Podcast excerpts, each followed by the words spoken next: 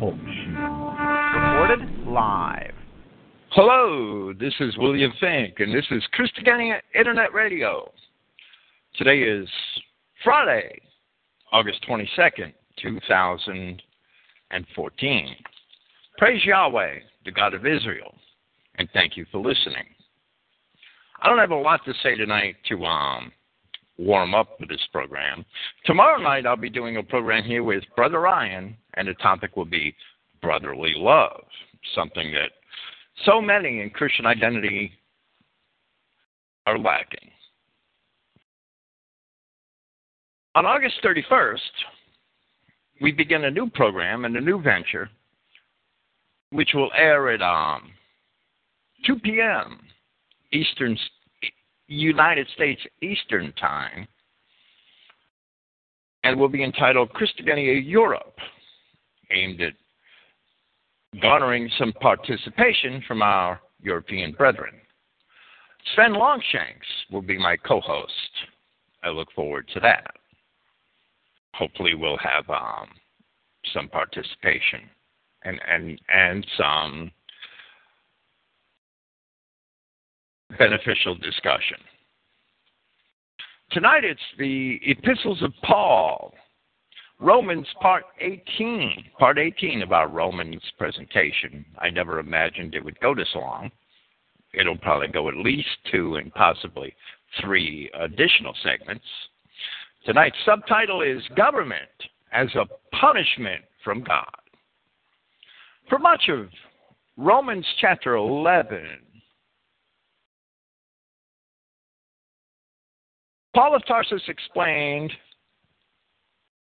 how Christians should treat one another, also exhorting his Roman Christian readers to prefer one another with diligence, meaning to discriminate in favor of one another at the expense of all others, and to be hasty in doing so.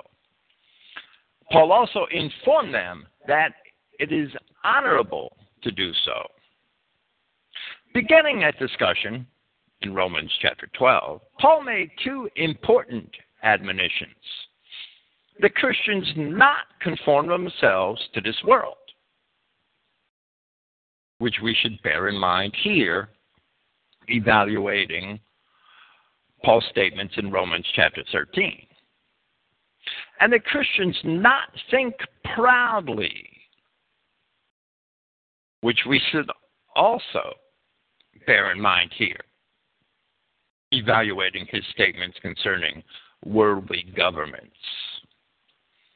Instead, Christians should maintain themselves as mere members in a much larger body of Christ, doing what they can for that body and its other members. At the same time, towards the end of Romans chapter 12, Christians were also exhorted to leave vengeance and judgment in the hands of Yahweh their God. Here in Romans chapter 13, we see Paul explain how Yahweh executes his vengeance and his judgment, that he uses worldly power and authorities, which he appoints in order to do so. Many pastors, even within Christian Israel identity, have struggled with Romans chapter 13 and many noble attempts have been made to explain it. However, they usually fall short because once again they neglect to consider the full biblical context of Paul's words. This chapter cannot be properly understood in isolation. Often in such considerations, it is imagined that Romans chapter 13 is talking only of governments which are godly. And what is missed, in my humble opinion, is this. There has never in the history of man been a government that is completely and truly a godly government. And even the government of David had its faults although it was close to being godly, and David surely was a man after Yahweh's own heart, his government did not last very long beyond David's death. While there were attempts in early America and recent Germany to create what good Christian men perceived as godly governments which were based upon Christian principles, and they certainly were. These also have failed. And the real reason and the real lesson which Christians must learn through all of this is that only Yahweh, their God, can be their king in the person of Yahshua Christ. However, Paul, when writing his epistle to the Romans, is at a completely different stage in the history of the children of Israel than that of the founding fathers of the original American government or that of the National Socialists in Germany who both did seek to found a government based on Christian principles. Paul lived, and Paul was writing at a time which was near the height of the power of the Roman Empire, a government which, as the scripture itself certainly informs us, was also ordained by Yahweh. To understand this, as well as the context of Romans chapter 13, one must understand the ancient prophecies concerning the children of Israel and what was to happen to them because, as 1 Samuel chapter 8 informs us, they rejected their God as their king. The pattern of government first ordained by Yahweh God for the children of Israel was that Israel be a nation of kings and priests, that every man govern with and administer to his own family according to the law of God.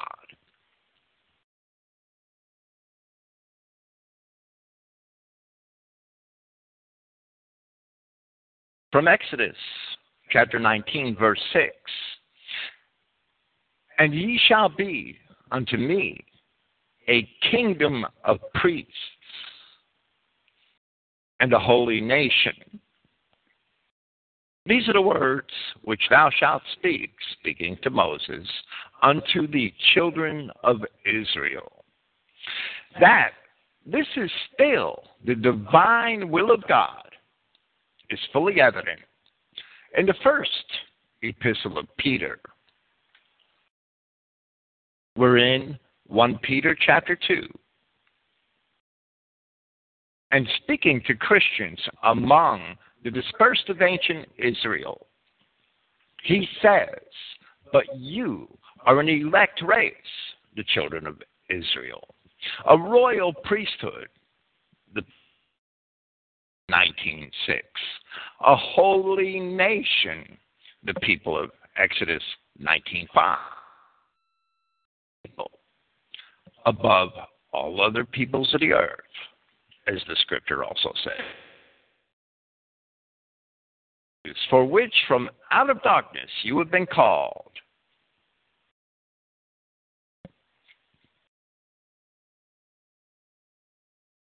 Into the wonder of his light. In the period of the judges, Yahweh God and his law was king. The Levitical priests had functions in relation to the law for the administration of the kingdom, and the judges were arbiters in matters of justice and made sure justice was dispensed according to the law. But the judges were not rulers, and neither were the priests. Even if, once in a while, Yahweh raised up one man or another to fulfill a special leadership position in the performance of a particular task. When people sinned, they suffered tyranny.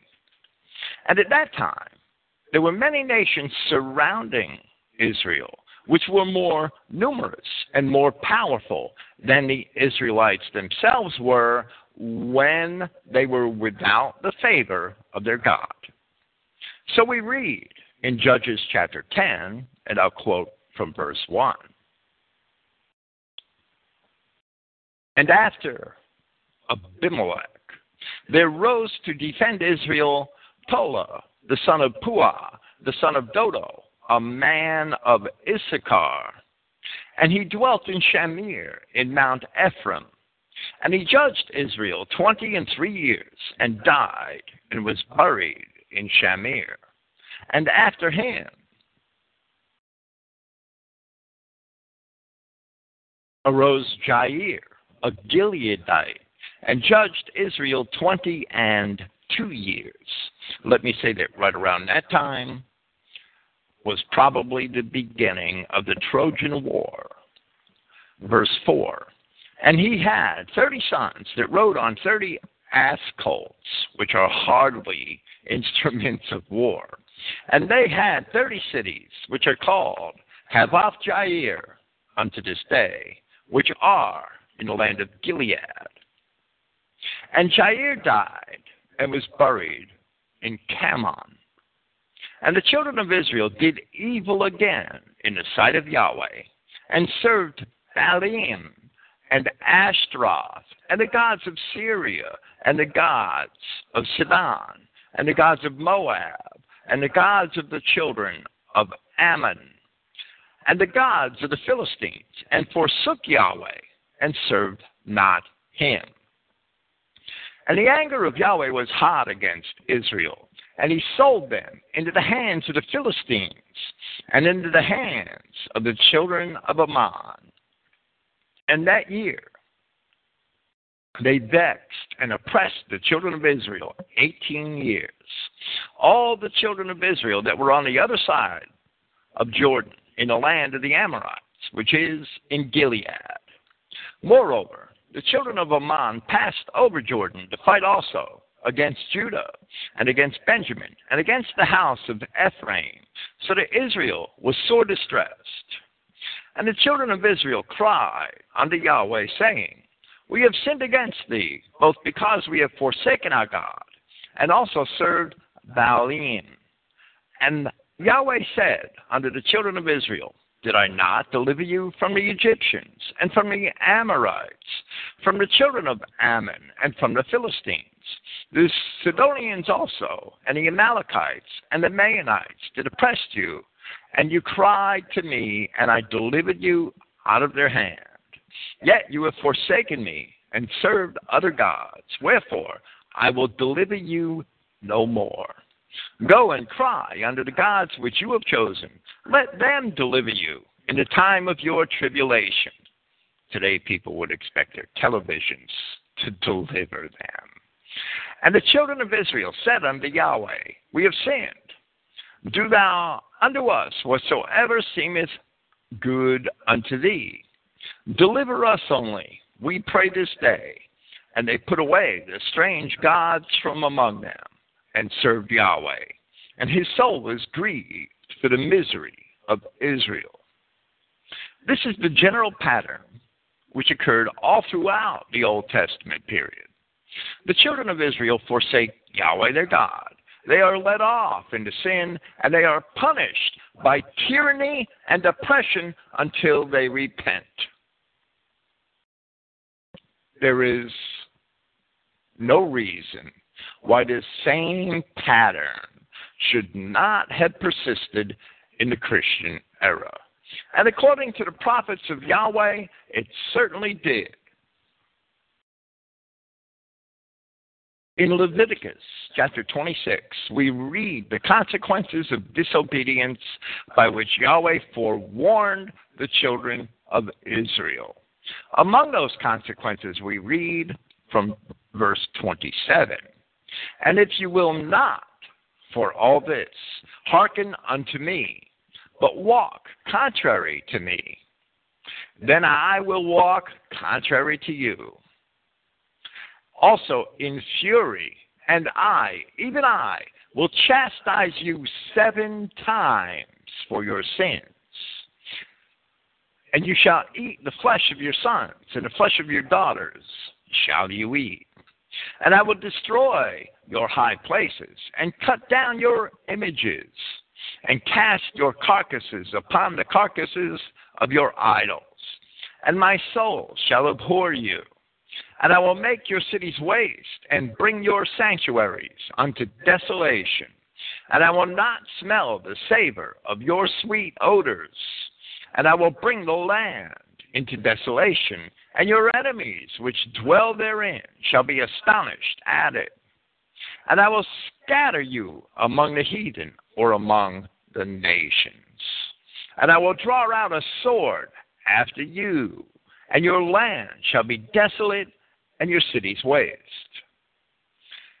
Here, in one of the earliest prophecies of the deportations and captivities of Israel and Judah, this judgment is directly connected to the concept of a prophetic seven times period of punishment.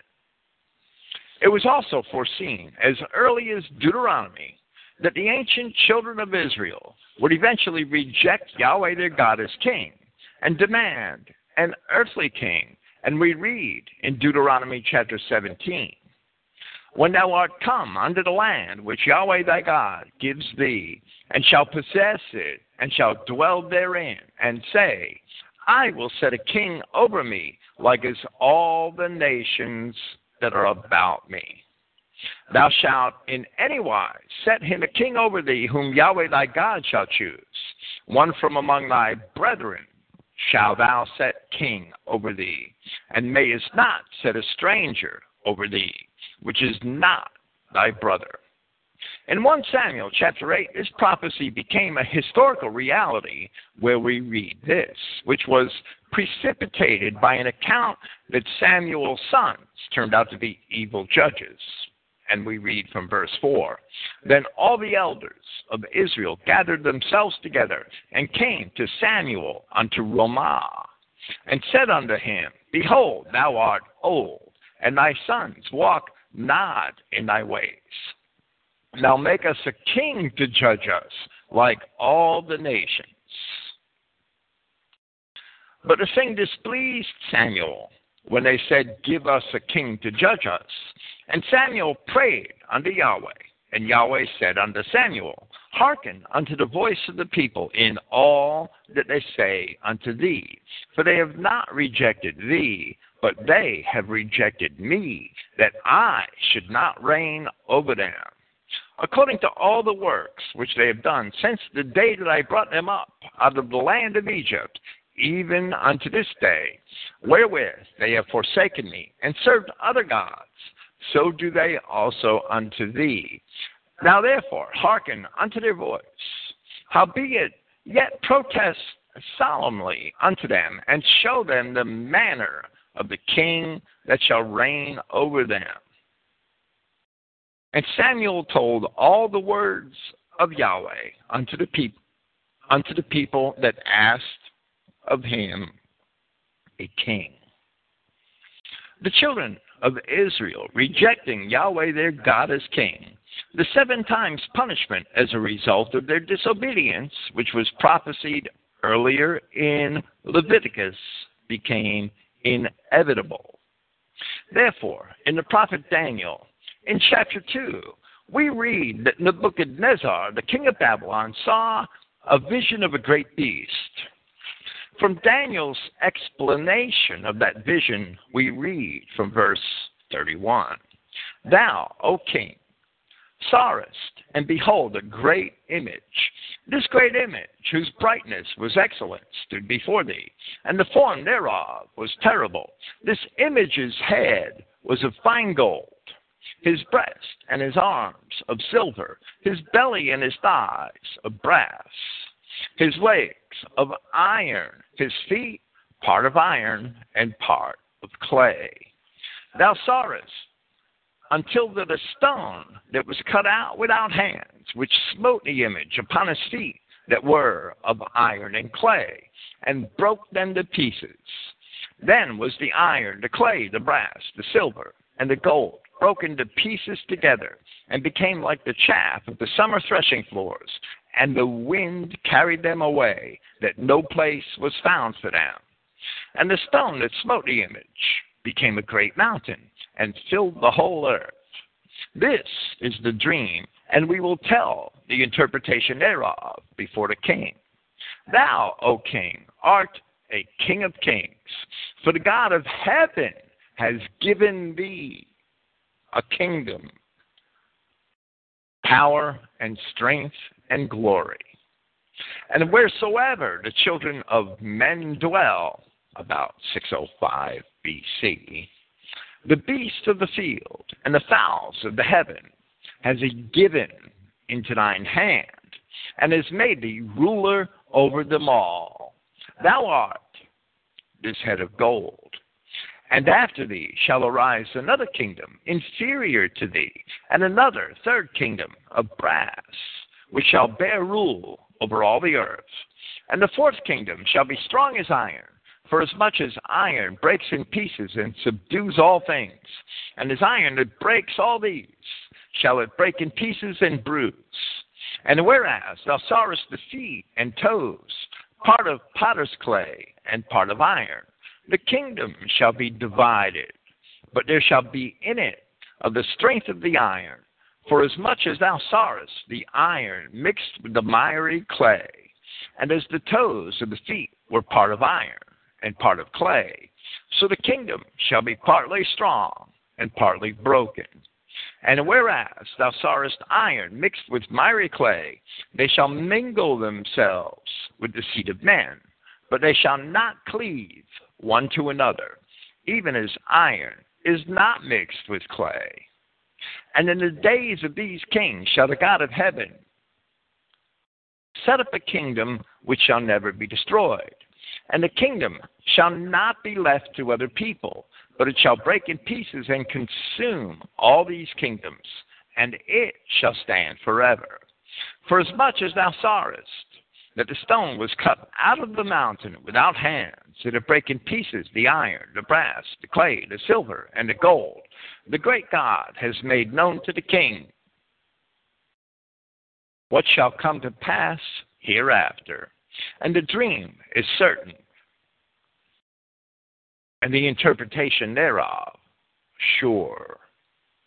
Now, this beast was to rule over all the earth, which means all of the Adamic oikumene, the white world of the time, because the Nebuchadnezzar and his successors never ruled over the non white worlds of the other continents.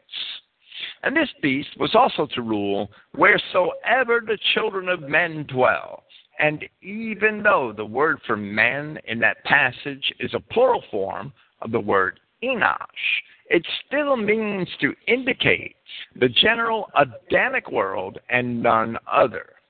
Enosh is a word for man, which refers to the mortal man. And whereas Adam is a more specific word, any Adamic man can be described as an Enosh. And if you look at the Strong's Concordance in the book of Genesis, you'll see that the word Enosh was often applied to Adamic men. It was never applied to beasts of the field. Even though the word Enosh refers to the mortal man, we perceive that perhaps every Adamic man can be an Enosh, but not every Enosh, every apparently, every mortal apparent man can be an Adam. There were bastards in the Adamic world at that time, too. Daniel chapter 2 does not set a time for this beast, but it is obvious from the context that this beast begins with Nebuchadnezzar, who is identified in the interpretation as the head of gold. Comparing the four parts of this beast to ancient history, it endures through the Babylonian, Medo Persian, Greek, and Roman empires. In Daniel chapter 7, we see a similar prophecy which is identifying that same entity in a different way. There we read from verse 2 Daniel spoke and said, I saw in my vision by night, and behold, the four winds of heaven strove upon the great sea. And the four great beasts came up from the sea, diverse one from another. The first was like a lion, and it had eagle's wings. I beheld till the wings thereof were plucked, and it was lifted up from the earth, and made a stand upon the feet as a man. And a man's heart was given to it. And behold, another beast, a second, like to a bear. And it raised up itself on one side, and it had three ribs in the mouth of it, between the teeth of it. And they said thus unto it, Arise, devour much flesh. After this I beheld, and lo, another like a leopard, which had upon the back of it four wings of a fowl. The beast had also four heads, and dominion was given to it. After this I saw in the night visions, and behold, a fourth beast, dreadful and terrible and strong exceedingly, and it had great iron teeth. It devoured and broke in pieces, and stamped the residue with the feet of it, and it was diverse from all the beasts that were before it, and it had ten horns. And I considered the horns, and behold, there came up among them another little horn, before whom there were three of the first horns plucked up by the roots. And behold, in this horn were eyes like the eyes of man, and a mouth speaking great things. I beheld till the thrones were cast down, and the Ancient of Days did sit, whose garment was white as snow, and the hair of his head like the pure wool. His throne was like a fiery flame, and his wheels as a burning fire. Later in the chapter, we read an interpretation of these four beasts and the horns which follow. These great beasts, which are four, are four kings, which shall arise out of the earth. But the saints of the Most High shall take the kingdom and possess the kingdom forever, even for ever and ever. This is the stone cut out of the mountain in the vision of Daniel 2, the dispersed children of Israel of those Germanic tribes which destroyed the Roman Empire. Verse 19.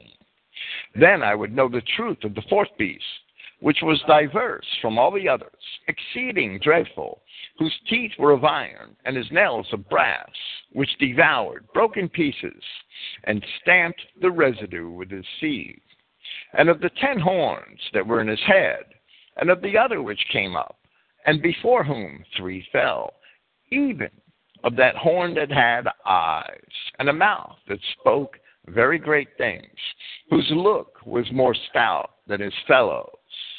I beheld, and the same horn made war with the saints, and prevailed against them, until the Ancient of Days came, and judgment was given to the saints of the Most High. And the time came that the saints possessed the kingdom.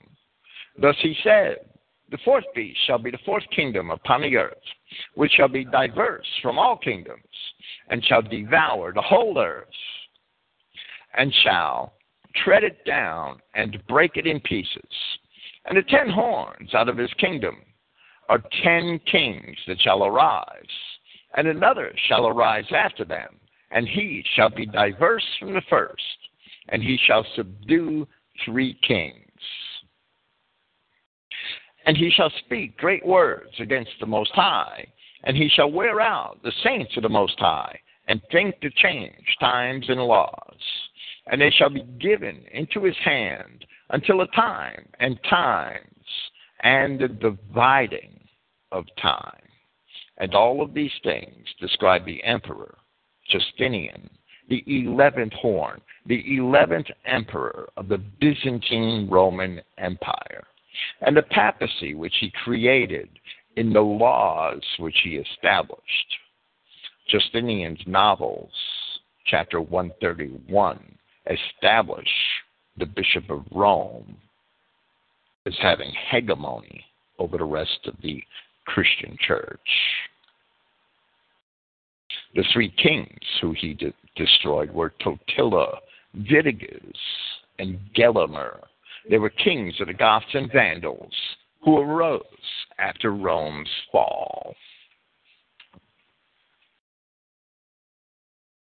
Justinian's novels, the laws which he created, governed Europe and are still the basis of European law, even today. The Gregorian calendar, which the papacy that Justinian created, created the Gregorian calendar, and we live with that today. Verse 26. I'm sorry, I've read this. The vision of Daniel chapter 7 concerns a longer period of time than the vision of Daniel chapter 2. The vision of chapter 7 describes not only that first series of four empires, but another world power which succeeds it. That power is said to rule for time and times and the dividing of time. Such a period cannot be interpreted as seven times, but it can be interpreted as three and a half times. However, in Revelation chapter 13, we see another vision, and this time it is only of two beasts. The first has seven heads and ten horns, and therefore it may be associated with the fourth beast of the first part of the vision in Daniel chapter 7, which had ten horns. This vision in the Revelation has seven heads because it covers a greater period of time than Daniel chapter 7. Daniel's prophecy concerns only the future from his own time, and the revelation concerns past, present, and future from John's time. But this first beast of the Revelation also has other features similar to the four beasts of Daniel 7, where each are associated with the leopard, the bear, and the lion. By these and other similarities, we see that these two chapters may certainly be correlated, although one has a greater scope than the other. The second beast of Revelation chapter 13 rises from the head of the first beast when it is smitten. The description of the second beast may be correlated with the little horn that rises out for the fourth beast in the second part of the vision in Daniel chapter 7. There are other similarities which beckon a much longer discussion than this. Upon correlating these two visions, Revelation 13 and Daniel 7, we see a description of a series of empires which govern the whole world as it is known at each of their times, followed by another world power which may be identified with the Roman Catholic papacy. Daniel chapter 7 dates the second entity to three and a half times, and the Revelation dates the first to 42 months, which is also a period equivalent to three and a half years. This period may then be interpreted as signifying three and a half prophetic times. And together we then see the seven times of the punishment of Israel. A day in prophecy being the equivalent of a year in the time of men. This, and, and we see that from Numbers chapter 14, from Ezekiel chapter 4. The seven times of punishment is equivalent to 2,520 years. 42 months, the time of the first beast of the Revelation, is half of this period, or 1,260 prophetic days. This 2,520 year period is nearly the exact length of time in the reckoning of men that the children of Israel were first ruled over by a series of empires which began with the Assyrians, dated in the Revelation, and then by the papacy in Rome, dated by Daniel. This is explained in, a, in much greater detail in our series on the Revelation, in the segment for Revelation chapter 13. While our purpose here is not to offer a full interpretation of these prophecies in Daniel and in the Revelation, we hope to have explained sufficiently that for the sins of the children of Israel, they were long ago appointed by Yahweh their God to undergo a period of chastisement which Christ himself could not reverse, but rather which even Christ himself submitted to. And we will elucidate that shortly. This punishment for Israel was to last for a specified period of seven times, which in total are evidently a period equivalent to a period of 2,520 years. Today, that period has transpired, but there are still other prophecies which deal with the present predicament. However, the first advent of the Christ had occurred at a point where only about three tenths of that time of punishment had elapsed, roughly 750 years. Since Rome was still in power when Paul wrote, Paul himself must have understood this to some degree, and he acknowledges it in the very first verse of this chapter. And with that, we will commence with Romans chapter 13.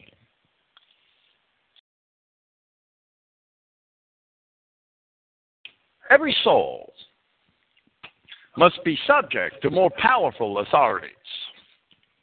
Since there is no authority except from Yahweh, then those who are, and some manuscripts add authorities, by Yahweh they are appointed.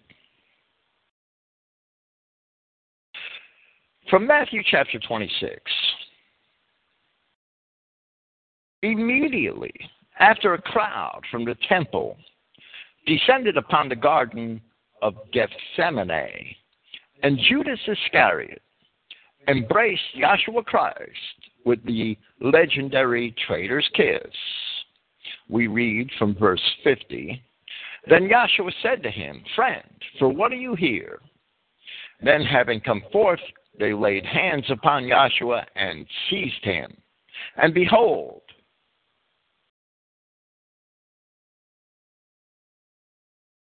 One of those with Joshua, extending the hand, drew his sword, and smiting the servant of the high priest, took off his ear. Then Joshua says to him, Return your sword into its place, for all those taking the sword shall be destroyed by the sword. Or do you suppose that I am not able to summon my father? And he shall have come to me now over twelve legions of messengers. Then how would the writings be fulfilled, that thusly it is necessary to happen?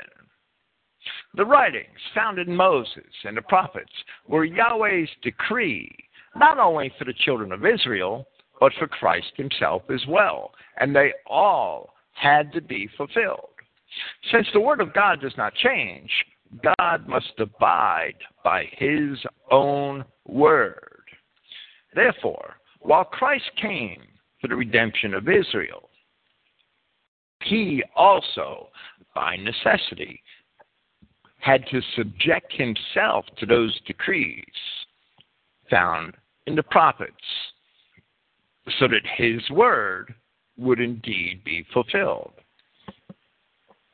Paul also explained this in 1 Corinthians chapter 15, where in part he says that at the consummation, Yahweh would abolish all rule and all license and all power, meaning the end of these worldly powers which he decreed. Paul then explained that Christ himself is subject to these same things until that consummation actually takes place, where he said,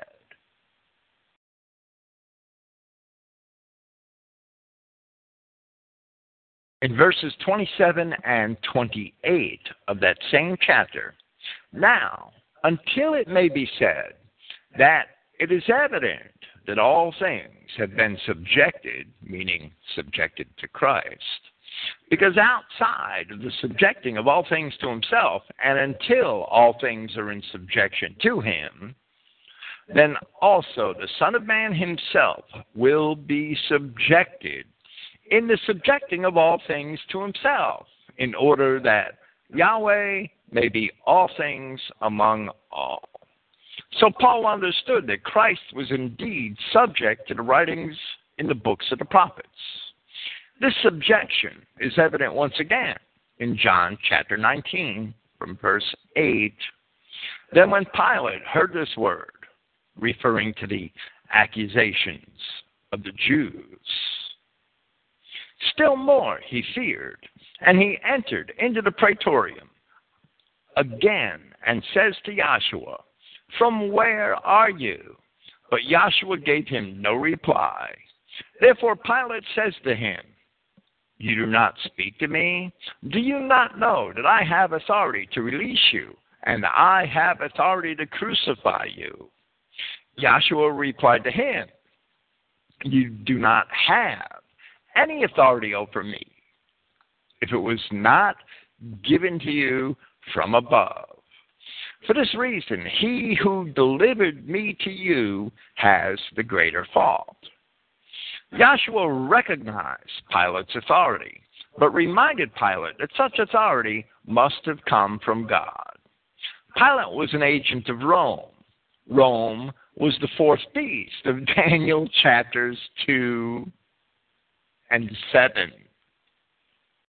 The Word of God ordained that authority, having presaged the Roman Empire, and by necessity, Christ was subject to it. Here in the first verse of Romans chapter 13, Paul is warning that by necessity, by the same necessity, all men are subject likewise. Verse 2 Consequently, one opposing the authority has opposed the ordinance of Yahweh, and they who are in opposition will themselves receive judgment.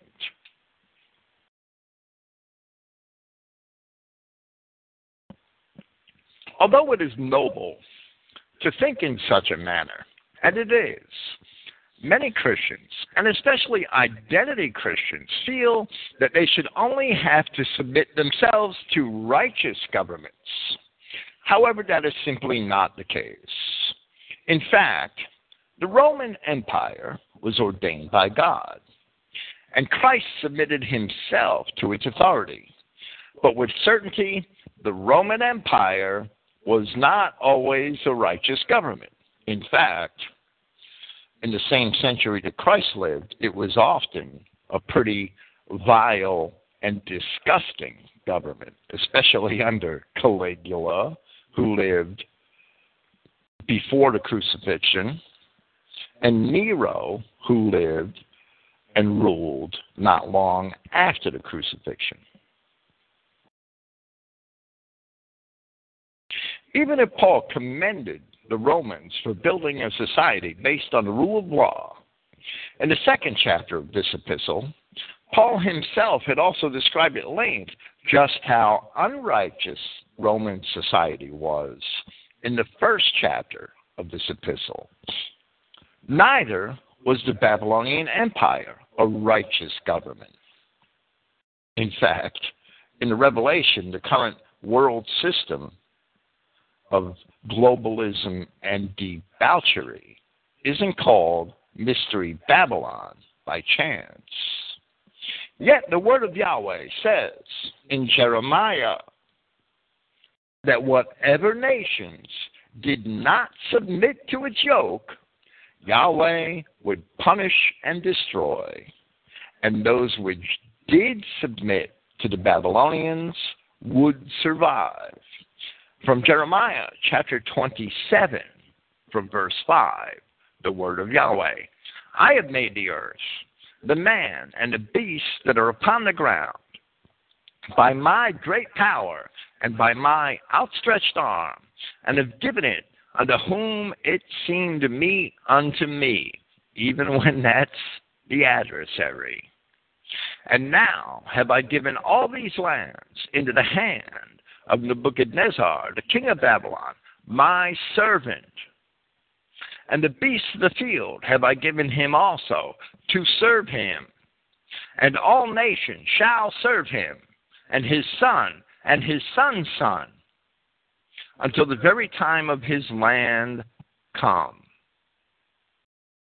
And that was exactly right when you examine history. And then many nations and great kings shall serve themselves of him. And it shall come to pass that the nation and kingdom which will not serve the same Nebuchadnezzar, the king of Babylon, and that will not put their neck under the yoke of the king of Babylon, that nation will I punish, saith Yahweh, with the sword and with famine and with the pestilence, until I have consumed them by his hand.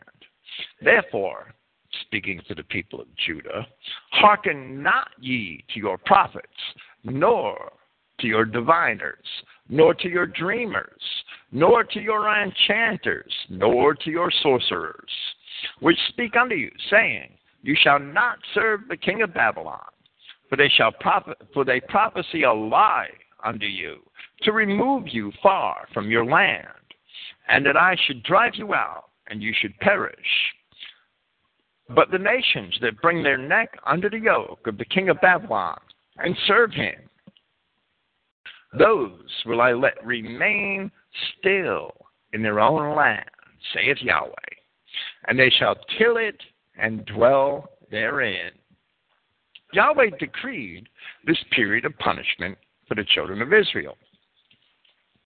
And they had no choice but to comply. By complying, their path is made easier, and by resisting, they are crushed by the beast. In Jeremiah chapter 29, they were advised while in Babylonian captivity that they may as well build houses and plant gardens because they were going to be in captivity for a long time. Verse 3 For rulers are not a terror to good work, but to evil.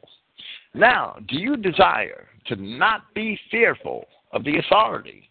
Practice good, and you will have approval from it.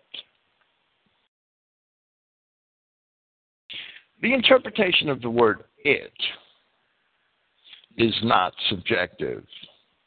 Paul did not say that the authority would do no evil.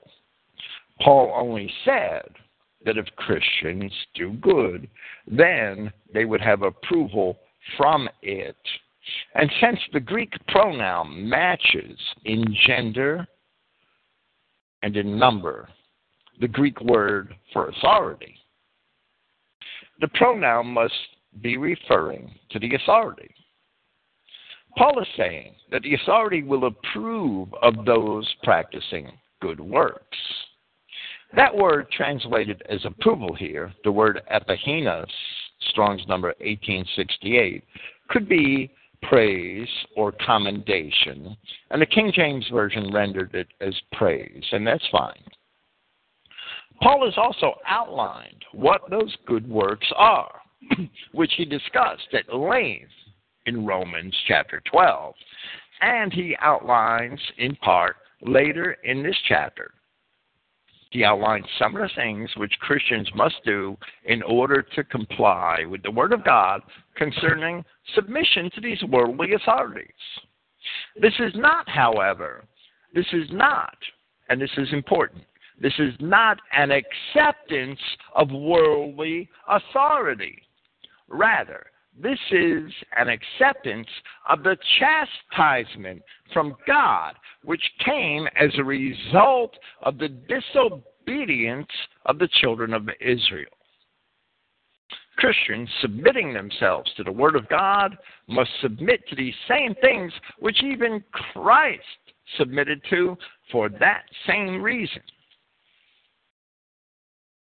We have explained in brief that period of the punishment of the children of Israel under these tyrants was to last for seven times, or 2,520 years, and that period has now passed.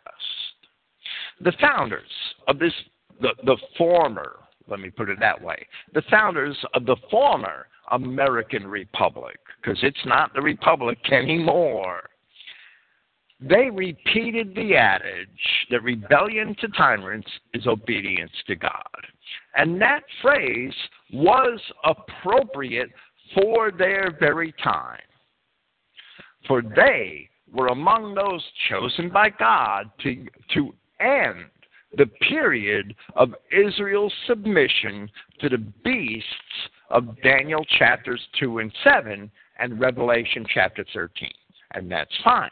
But we have to understand these in the biblical prophetic context as well as the historical. The founding fathers they were the device which Yahweh God used to free us from the beasts of Daniel chapter 2, Daniel chapter 7, Revelation chapter 13, and that's fine. But the founding fathers were not the chosen Savior who would redeem the children of Israel from captivity and the powers of darkness, where they still stand. Yes, they do. Now, the children of Israel are in a different time, and they are under different prophecies. Today, we perceive that we are in a period of self government or democracy everywhere in Christendom. Yet, this is truly what the scripture calls the time of Jacob's trouble. And the children of Esau have come to rule over the children of Israel. The children of Israel, they thought they could rule themselves. And that experiment has also failed miserably. This is where, as it says in Revelation chapter 17, verse 17, for Yahweh has bestowed it into their hearts to do his will and to have one purpose and to give their kingdom to the beast until the words of Yahweh shall be accomplished. The beast to which the kingdom or Christendom has been delivered is the eighth beast of Revelation, world Jewry. This is the time of Esau, which was prophesied by Isaac himself in Genesis chapter 27, verse 39 speaking to Esau. And Isaac his father answered and said unto him, Behold, thy dwelling shall be the fatness of the earth, and of the dew of heaven from above, and by the sword shalt thou live, and shalt serve thy brother. And it shall come to pass, when thou shalt have the dominion, that thou shalt break his yoke from off thy neck the children of Esau. The Edomite Jews now have the dominion through the world's banking system. In the captivity of Egypt, excuse me, in the captivity of Egypt, the children of Israel submitted themselves to the good graces of that nation voluntarily. Sound familiar? Especially since one of their own brothers was second in command of the kingdom. Imagine that. Doesn't sound doesn't that sound like 1913 in a premonition? But a Pharaoh arose which knew not Joseph. And under that Pharaoh, the Egyptians oppressed and enslaved the children of Israel. This too was the purpose of Yahweh God who said to Pharaoh, And in very deed, for this cause I have raised thee up, to show in thee my power, and that my name may be declared throughout all the earth. Exodus 9:16. Now, one may think it to be quite unlikely that the present day government could become as evil as the government of Pharaoh did when it oppressed the Israelites in Egypt. However, in different ways, our government is certainly just as evil today. The Pharaoh forced the Israelites to make brick and gave them straw to do it. And then he withheld the straw, but continued to demand a brick. We have many equivalents to that scenario today in the form of oppressive taxes on lands, on homes, and on businesses, whether or not those things generate sufficient income to nourish their operators. That Pharaoh even forced the Israelites to expose their infant children to the elements that they may die. We have an equivalent of that today, too. Today, we are forced to accept wild beasts as people. We are forced to allow the beasts to live among us. And daily, we, and especially our women and children, are exposed to these beasts so that we may die. When one sees Negro youths roaming white neighborhoods looking for prey, and the whites can do nothing to defend themselves from the inevitable savagery, we have the equivalent of a Pharaoh forcing us to expose our children to the elements. And this has been happening throughout Christendom for at least 75 years already, longer in some places. In the captivity of Egypt, the children of Israel were helpless, unarmed, and could not even think to deliver themselves. The children of Israel must yet learn that same lesson that they cannot deliver themselves.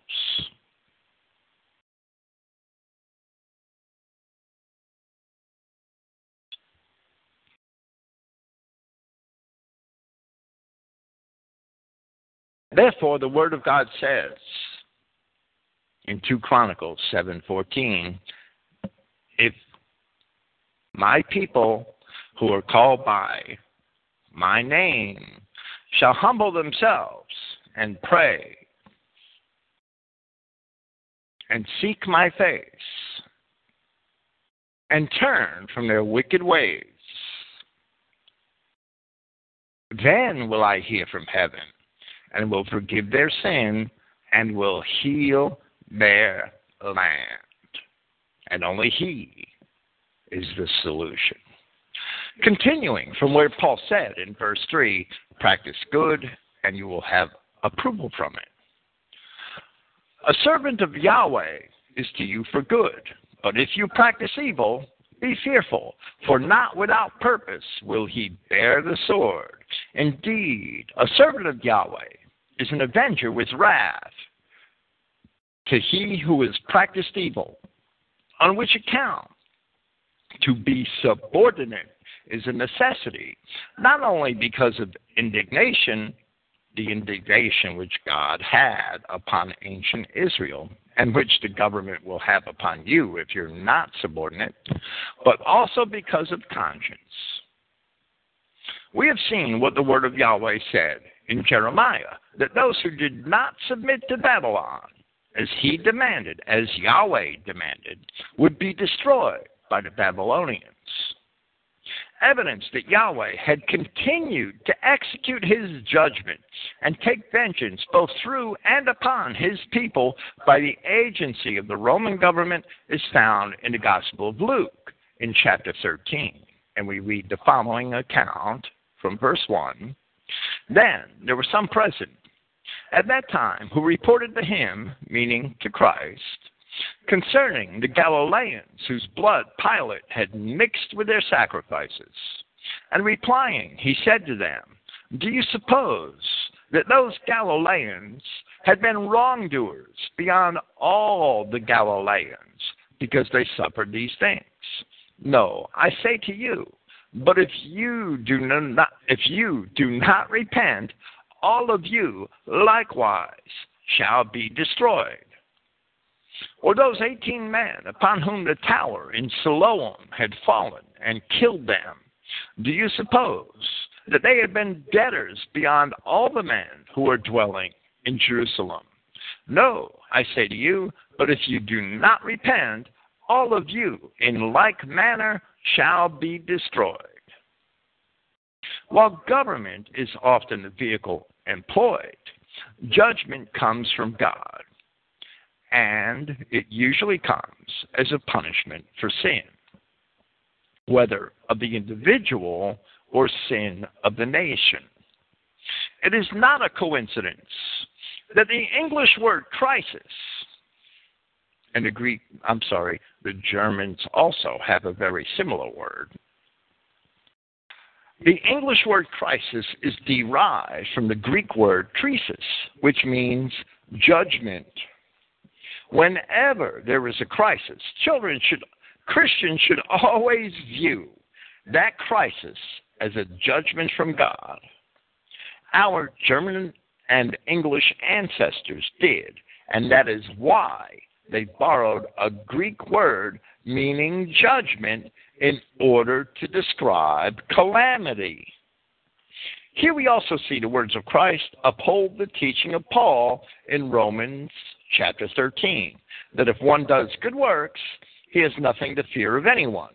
But if one's works are not good, a tyrannical government is one device whereby Yahweh God punishes the disobedient among his people.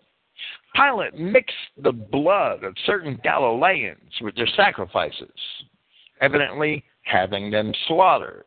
And Christ asks if those men were sinners above all others of their nation. Then he warns the living that they repent lest the same thing should befall them. That nation, that warning fully corroborates Paul's words at Romans chapter 13. And even unjust governments are therefore a punishment upon the disobedient. One may ask, but why do the just suffer likewise on account of the unjust? Yet that is also clear in Scripture. And one instance is found in Ezekiel chapter 21 that the righteous often suffer on account of the wicked man among them, and that the sword of Yahweh is employed in the hands of chosen chastisers, as Paul describes here in Romans, which in the case of Ezekiel chapter 21 was also said of the invading Babylonians. We will read from verse 1. And the word of Yahweh came unto me, saying, Son of man, set thy face toward Jerusalem, and drop thy word toward the holy places, and prophesy against the land of Israel. And say to the land of Israel, Thus saith Yahweh, Behold, I am against thee, and will draw forth my sword out of his sheath, and will cut off from thee the righteous and the wicked. Seeing then that I will cut off from thee the righteous and the wicked. Therefore shall my sword go forth out of his sheath against all flesh from the south to the north, that all flesh may know that I, Yahweh, have drawn forth my sword out of his sheath, and it shall not return any more. Along these same lines, we see the same event prophesied in Habakkuk in chapter 1 where the prophet says, The burden which Habakkuk the prophet did see, O Yahweh, how long shall I cry, and thou wilt not hear? Even cry out unto thee of violence, and thou wilt not save. Why dost thou show me iniquity, and cause me to behold grievance? For spoiling and violence are before me, and there are that raise up strife and contention.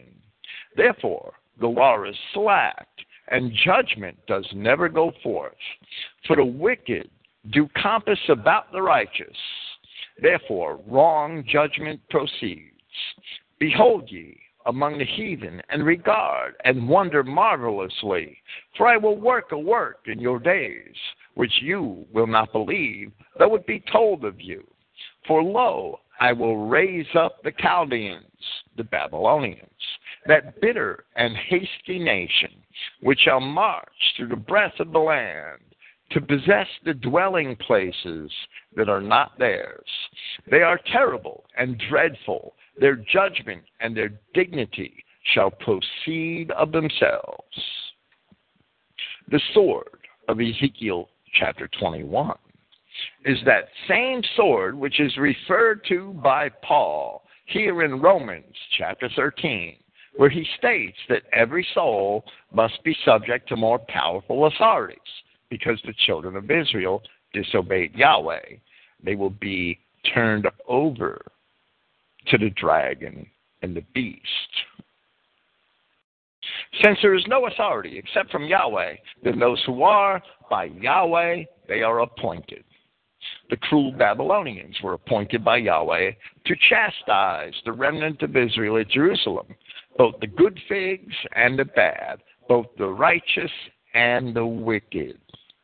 Consequently, one opposing the authority has opposed the ordinance of Yahweh, and they who are in opposition will themselves receive judgment. The word of Yahweh insisted that the nations, including Israel, submit themselves to the Babylonians, as it is as it is written in Jeremiah chapter 27. And from that period, the book of Nebuchadnezzar, the king of Babylon, was told that he would rule wheresoever the children of men dwell, and that they wouldn't have a choice. For rulers are not a terror to good work, but to evil. Now do you desire to not be fearful of the authority? Practice good, and you will have approval from it. A servant of Yahweh is to you for good. But if you practice evil, be fearful. For not without purpose will he bear the sword. Indeed, a servant of Yahweh is an avenger with wrath to he who has practiced evil. Christians should be aloof from evil world governments. Christians having come out from the world not to be attached to the world, not to love the world. And therefore, Christians should see those governments as chastisers of the wicked. Seeking to do the will of our God, we pray not to be chastised ourselves. So Paul says, on which account to be subordinate is a necessity, not only because of indignation, but also because of conscience. And the attitude Paul presents towards tyrannical government in Romans 13 is the same attitude which Christ presented in Luke chapter 11, which Christ presented in John chapter 19, and which Jeremiah, Ezekiel, and Habakkuk all present from the word of Yahweh in relation to the invasions of Judah by the Babylonians. When the people of Yahweh submit themselves to their God, only then shall the oppression of worldly government cease. When my people. The word servant appears twice in verse 4 and that's the Greek word diakonos. And we explained at length while presenting Romans chapter 12 that the word may mean or minister, but that the word is minister wherever the word is minister, which is a word. Minister is only a synonym for servant. Paul means to say that the government, whether for good or for evil, as God uses government for his purposes. As we have already shown from both the words of the prophets, from the gospel, and from biblical history, this idea is indeed found throughout Scripture that Yahweh God uses governments in order to chastise his people. In the next passage, we chose to render diakonos as minister but once again, the word refers to governments as servants of God. And that's in verse 6 of Romans 13. For this reason, you also pay tribute. They are ministers of Yahweh, obstinately persisting in this same thing. Since nothing exists outside of the permissive will of God, all governments are ultimately the servants of Yahweh. Governments exist for his purposes, to serve him, whether for good or evil, his permissive will. He turned the control of world governments over to the devil to chastise his children.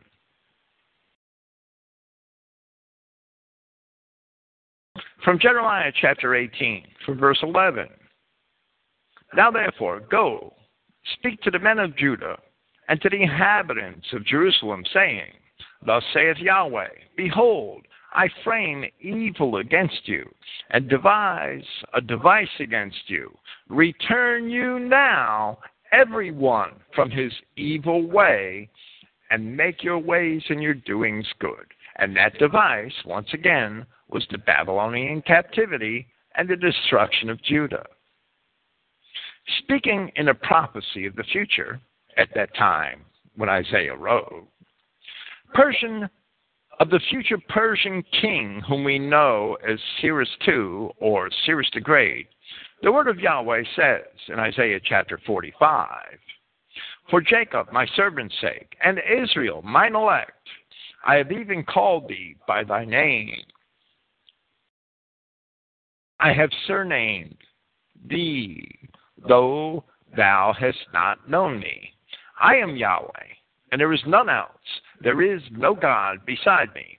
I girded thee, though thou hast not known me, that they may know from the rising of the sun and from the west that there is none beside me. I am Yahweh, and there is none else. I form the light, and I create the darkness. I make peace and create evil. I, Yahweh, do all these things. And here, we must be careful of the biblical context. It is not proper to say that Yahweh creates evil which is in opposition to himself. That evil is the result of the sins of men. But Yahweh creates evil which is evil in the perspective of man, while in his perspective, it is the chastisement of man for sin, which is ultimately for his good. The kingdom of Cyrus, which Isaiah 45 prophecies of, is one example in the Bible of government raised up by God to do something good. Ostensibly, there are other examples in history. You won't find one today. Verse 7 Therefore, render to all debts, to whom tribute, tribute, to whom taxes, taxes, to whom reverence, reverence, to whom dignity, dignity. Paul is again in agreement with the Gospels. Here is a clear example from Matthew chapter 22. Then going, the Pharisees took counsel how they may entrap him in speech, speaking of Christ. And they send to him their students with those of the partisans of Herodias, saying, Teacher, we know that you are true, and in the way of God you teach in truth, and in you there is no thought for anyone. For you do not look at the stature of man. Therefore, tell us, what do you suppose? Is it lawful to give the tax to Caesar or not? And Yahshua, knowing their wickedness, said, knowing they were going to call the IRS, Why do you try me, hypocrites? Show me the coin for the tax. And they presented to him a denarius. And he says to them, Whose image and inscription is it? They say to him, Caesar's. Then he says to them, Therefore render to Caesar, therefore render to Caesar the things of Caesar, and to Yahweh the things of Yahweh. And hearing it, they marveled, and leaving him, they departed. Today, and I've actually known Christian identity tax protesters in prison several of them. Today, if one desires not to pay his taxes, he had better first check the inscriptions on the currency in his wallet and see to whom it is that the currency belongs. You are better off paying your taxes than sitting in prison, where you will be a burden to your brethren and shall most likely be in no position to serve your God. Verse 8, Romans chapter 13. You owe to no one anything. In other words, we should have no debt. He doesn't mean that by that we have no obligation. We have no debt. We don't borrow a usury. We don't borrow creating debt. You owe to no one anything, and if we do, we pay it. Except to love one another, for he who loves another has fulfilled the law. Indeed, you shall not commit adultery, you shall not murder, you shall not steal, you shall not lust. And any other commandment is summarized in this saying, to wit, you shall love him near to you as yourself.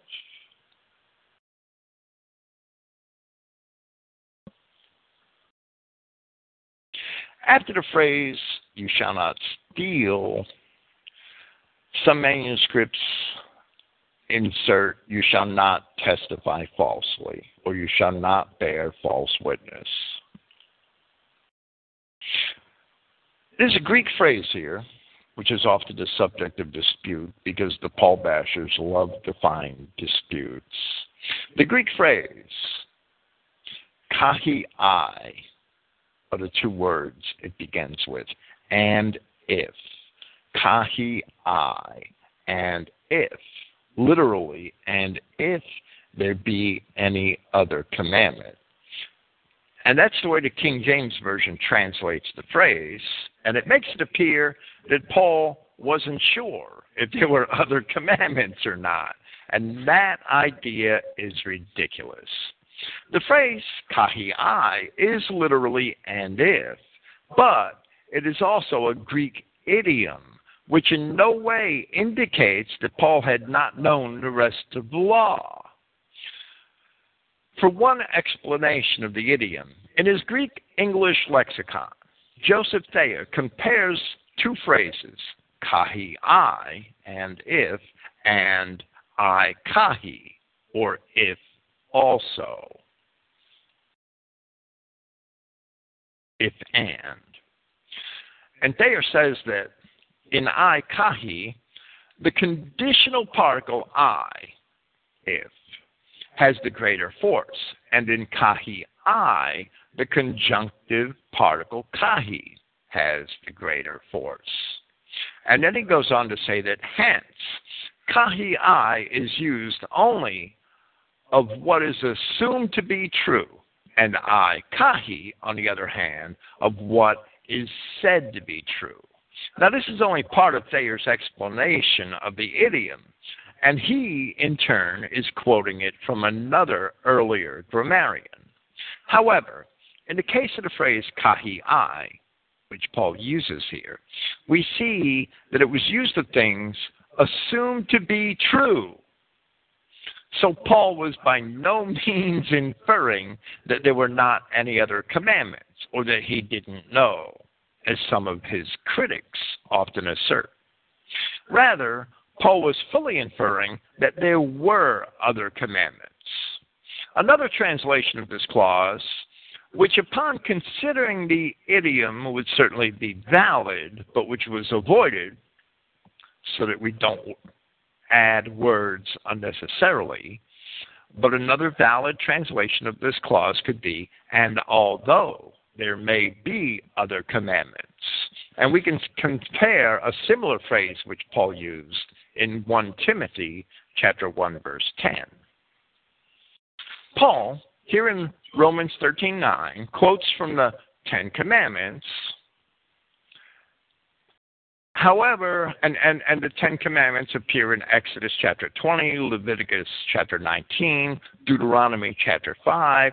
However, the commandment to love thy neighbor as thyself is found in our Old Testaments only at Leviticus 19, verse 18.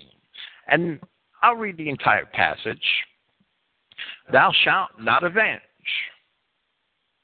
nor bear any grudge against the children of thy people, but thou shalt love thy neighbor as thyself. I am Yahweh. The word translated as neighbor from the Greek is most often the adverb plesion, and usually it's accompanied with the definite article. it is a word which by itself distinguishes neither geographical proximity nor closeness in relationship. You can't tell either which way it's being used by the use of the word. However, there were other Greek words which did describe geographical proximity, and those words were also translated as neighbor in the King James Version. There's the word gaiton, which is simply someone of the same land. Anybody of the same land. There's the word perioikos. Perioikos only means somebody dwelling around you in geography, somebody who lives nearby. And that, they're both used in Luke and in John. These words do express geographic proximity, but plesion describes only one who is close or near. In Matthew chapter 5 verse 43, Christ says, "Thou shalt love thy neighbor and hate thine enemy." And that phrase would have no meaning if one's enemy lived in the house next door. So therefore, it should be evident, or if one's enemy lived across town. So therefore, it should be evident that ton plesion describes one who is near to another, but not necessarily in the geographical sense. Rather, one near in relationship is how the word should be understood in the Bible. Acts chapter 7, verse 27, gives an account of the events recorded in Exodus chapter 2, verses 11 to 14, where one Israelite is referred to as the plesion, or neighbor, as the King James has it, in relation to another Israelite, but not in relation to the dead Egyptian. But Moses, as evidenced in the Exodus account, could not have known that these men lived in close proximity to one another, as we currently understand the meaning of the term neighbor. Moses could only have known that the men had a tribal relationship, and that's because people of different tribes had different customs and manners of dress. The Hebrew word in the original text of the command, that thou shalt love thy neighbor as thyself, is Strong's Hebrew number 7453, Rayah. And it is defined as an associate. Strong's then lists brother, companion, fellow, friend, husband, lover, neighbor among the ways in which the King James Version translates the word. And therefore, it should be certainly evident that ton plesion, from which this word is often from, from which is often translated from this word raya, is simply not one who lives nearby. In Levit- Leviticus 19:18, we see the bounds in which the word is used, defined for us in this same manner since neighbor can only refer back to one of the children of thy people, according to the commandment as it is given. The Hebrew word, from which the word meaning neighbor is derived in, in the Hebrew word from which the word meaning neighbor, which we see in Leviticus 19:18, is derived. That word is raya. It's spelled a little differently.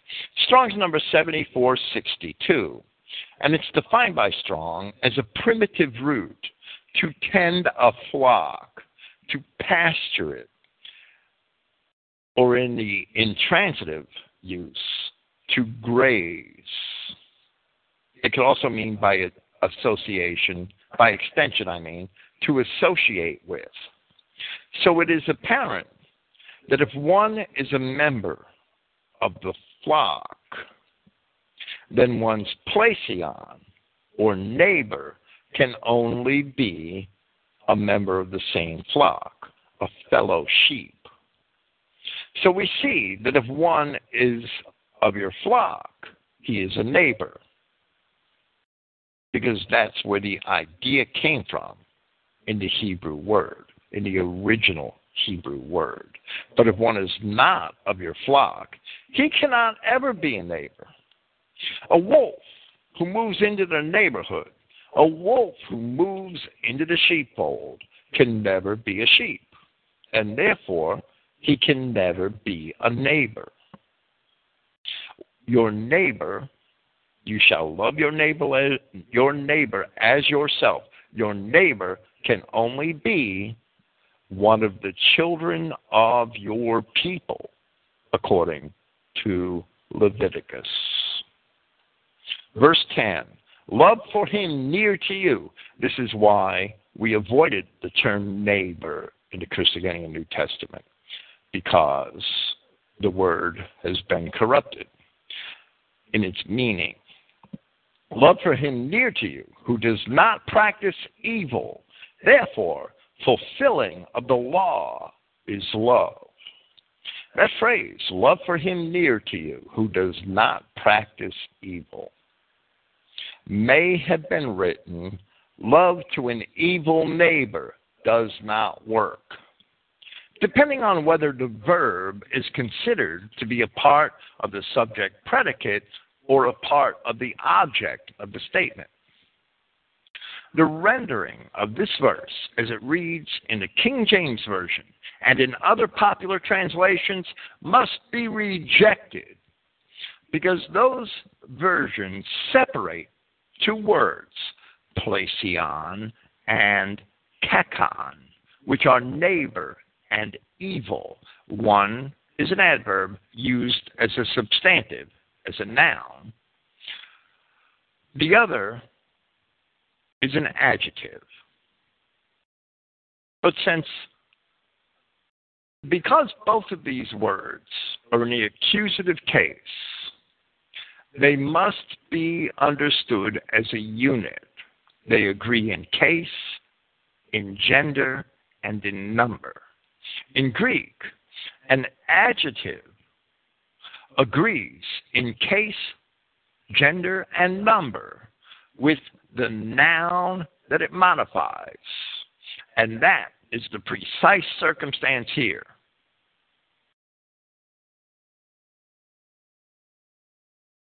The popular translations of this passage must also be rejected because the negative particle typically precedes, not follows. It typically precedes the word that it negates. And in this case, it precedes the verb for work. Paul's intent, especially considering the balance of the statement where he says, therefore, fulfilling of the law is love. Paul's intent is obviously to qualify the word for neighbor in the commandment which he quotes at verse 9 You shall love him near to you as yourself or thou shalt love thy neighbor as thyself. Paul is qualifying that with the idea that love for an evil neighbor does not work. Evil and neighbor in this passage, the two words grammatically cannot be separated. They are both in the accusative case of the same gender and number. They have to be understood as a unit. Neither is Paul saying that love is the fulfillment of the law, in the sense that love can replace the Christian obligation to keep the law. That's not what Paul's saying. Sadly, that is the way that most so called Christians read the phrase. But it's not what Paul's saying. What Paul's saying is that if one fulfills the law, that is love. Because Christ said, If you love me, keep my commandments. Paul said, Fulfilling of the law is love. He didn't say love is the fulfilling of the law. He said fulfilling of the law is love. And if we are to have loving relationships with our Christian brethren, then all parties involved must seek to keep the commandments. Likewise, Paul said in verse 8 that he who loves another has fulfilled the law. That doesn't mean that you don't have to pay attention to the law because you claim to love somebody. Why then would Paul mention any of the commandments here? Fulfilling of the law is love. If we are to have loving relationships with our Christian brethren, then all parties involved must seek to keep the commandments. Christians who truly love their brethren have been keeping the commandments of Christ. He who loves another has fulfilled the law. He who loves another has been keeping the commandments, which Paul goes on to recite. Christians are not obligated to love the wicked or the wolves who merely happen to live in their vicinity. That's crazy. And that's absolutely contrary to the language of Paul. Verse 11 Likewise, seeing the time, that hour, we are all ready to be aroused out of sleep. For now it is nearer to our deliverance than we had believed than when we had believed. The night has advanced, and the day is drawn near. Therefore, we must put away the works of darkness and put on the armor of light. Some manuscripts have works of light.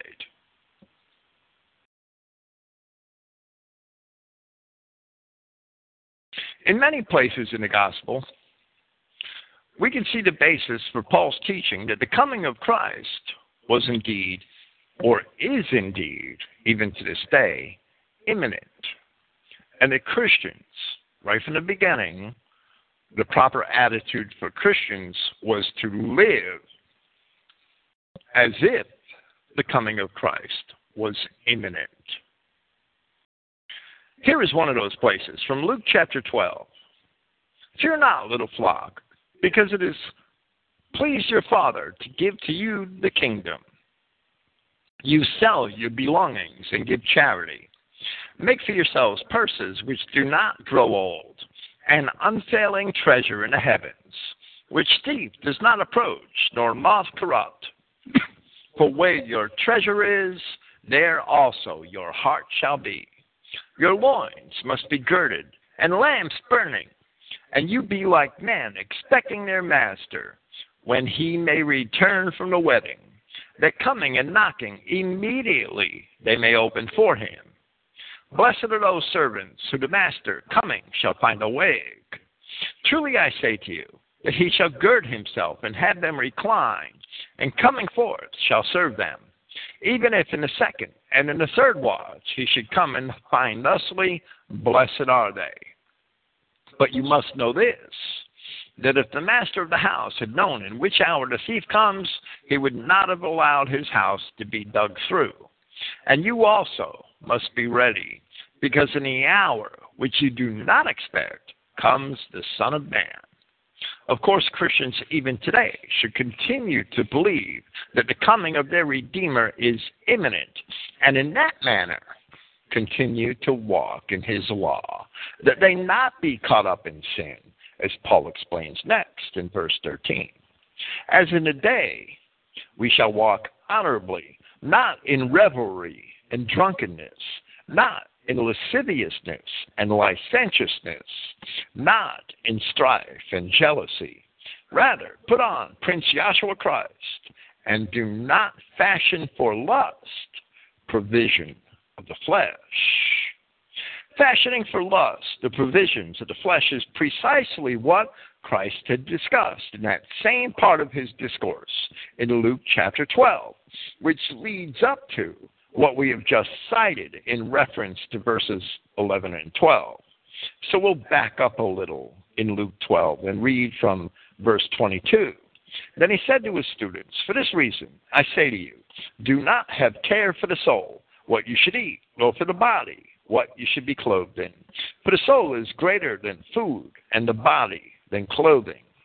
And on to verse 29, then you do not seek what you should eat and what you should drink, and do not get excited or agitated. For all these things the nations of the society seek after, but your Father knows what that you have need of these things. Moreover, you seek his kingdom, and these things shall be added to you. Examining the words of Christ in that chapter, it is not intended that Christians should not prepare for their meals or to keep a pantry or a root cellar. In fact, in the same chapter of Luke, Christ had earlier given the parable of the rich man who had a storehouse for his goods.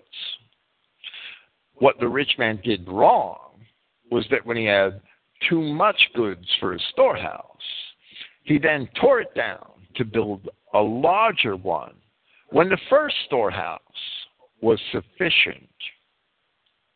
Then later he said, in that same chapter, Who then is the faithful, sensible steward whom the master appoints over his attendants to give the allotment of grain at the proper time.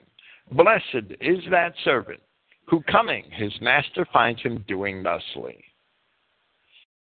So there's nothing wrong with storing the produce of your garden or keeping a pantry. Rather, the admonition is that Christians should not amass wealth in this life but rather share what excess they have with their brethren, building the kingdom of Yahweh here on earth, and thereby storing up treasure in heaven. Having this attitude, Christians can walk honorably and not in revelry, drunkenness, lasciviousness, licentiousness, strife, and jealousy, as Paul admonishes here. Amassing wealth in this life, one will indeed attract the attention of those governments which Yahweh God uses as his servants in order to punish the disobedient. All of these ideas which Paul presents in Romans chapter 13 are harmonized with that understanding. I will be here tomorrow night with Brother Ryan. Next week, Yahweh willing, Romans chapter 14. Praise Yahweh, the God of Israel. Thank you for listening, and good night.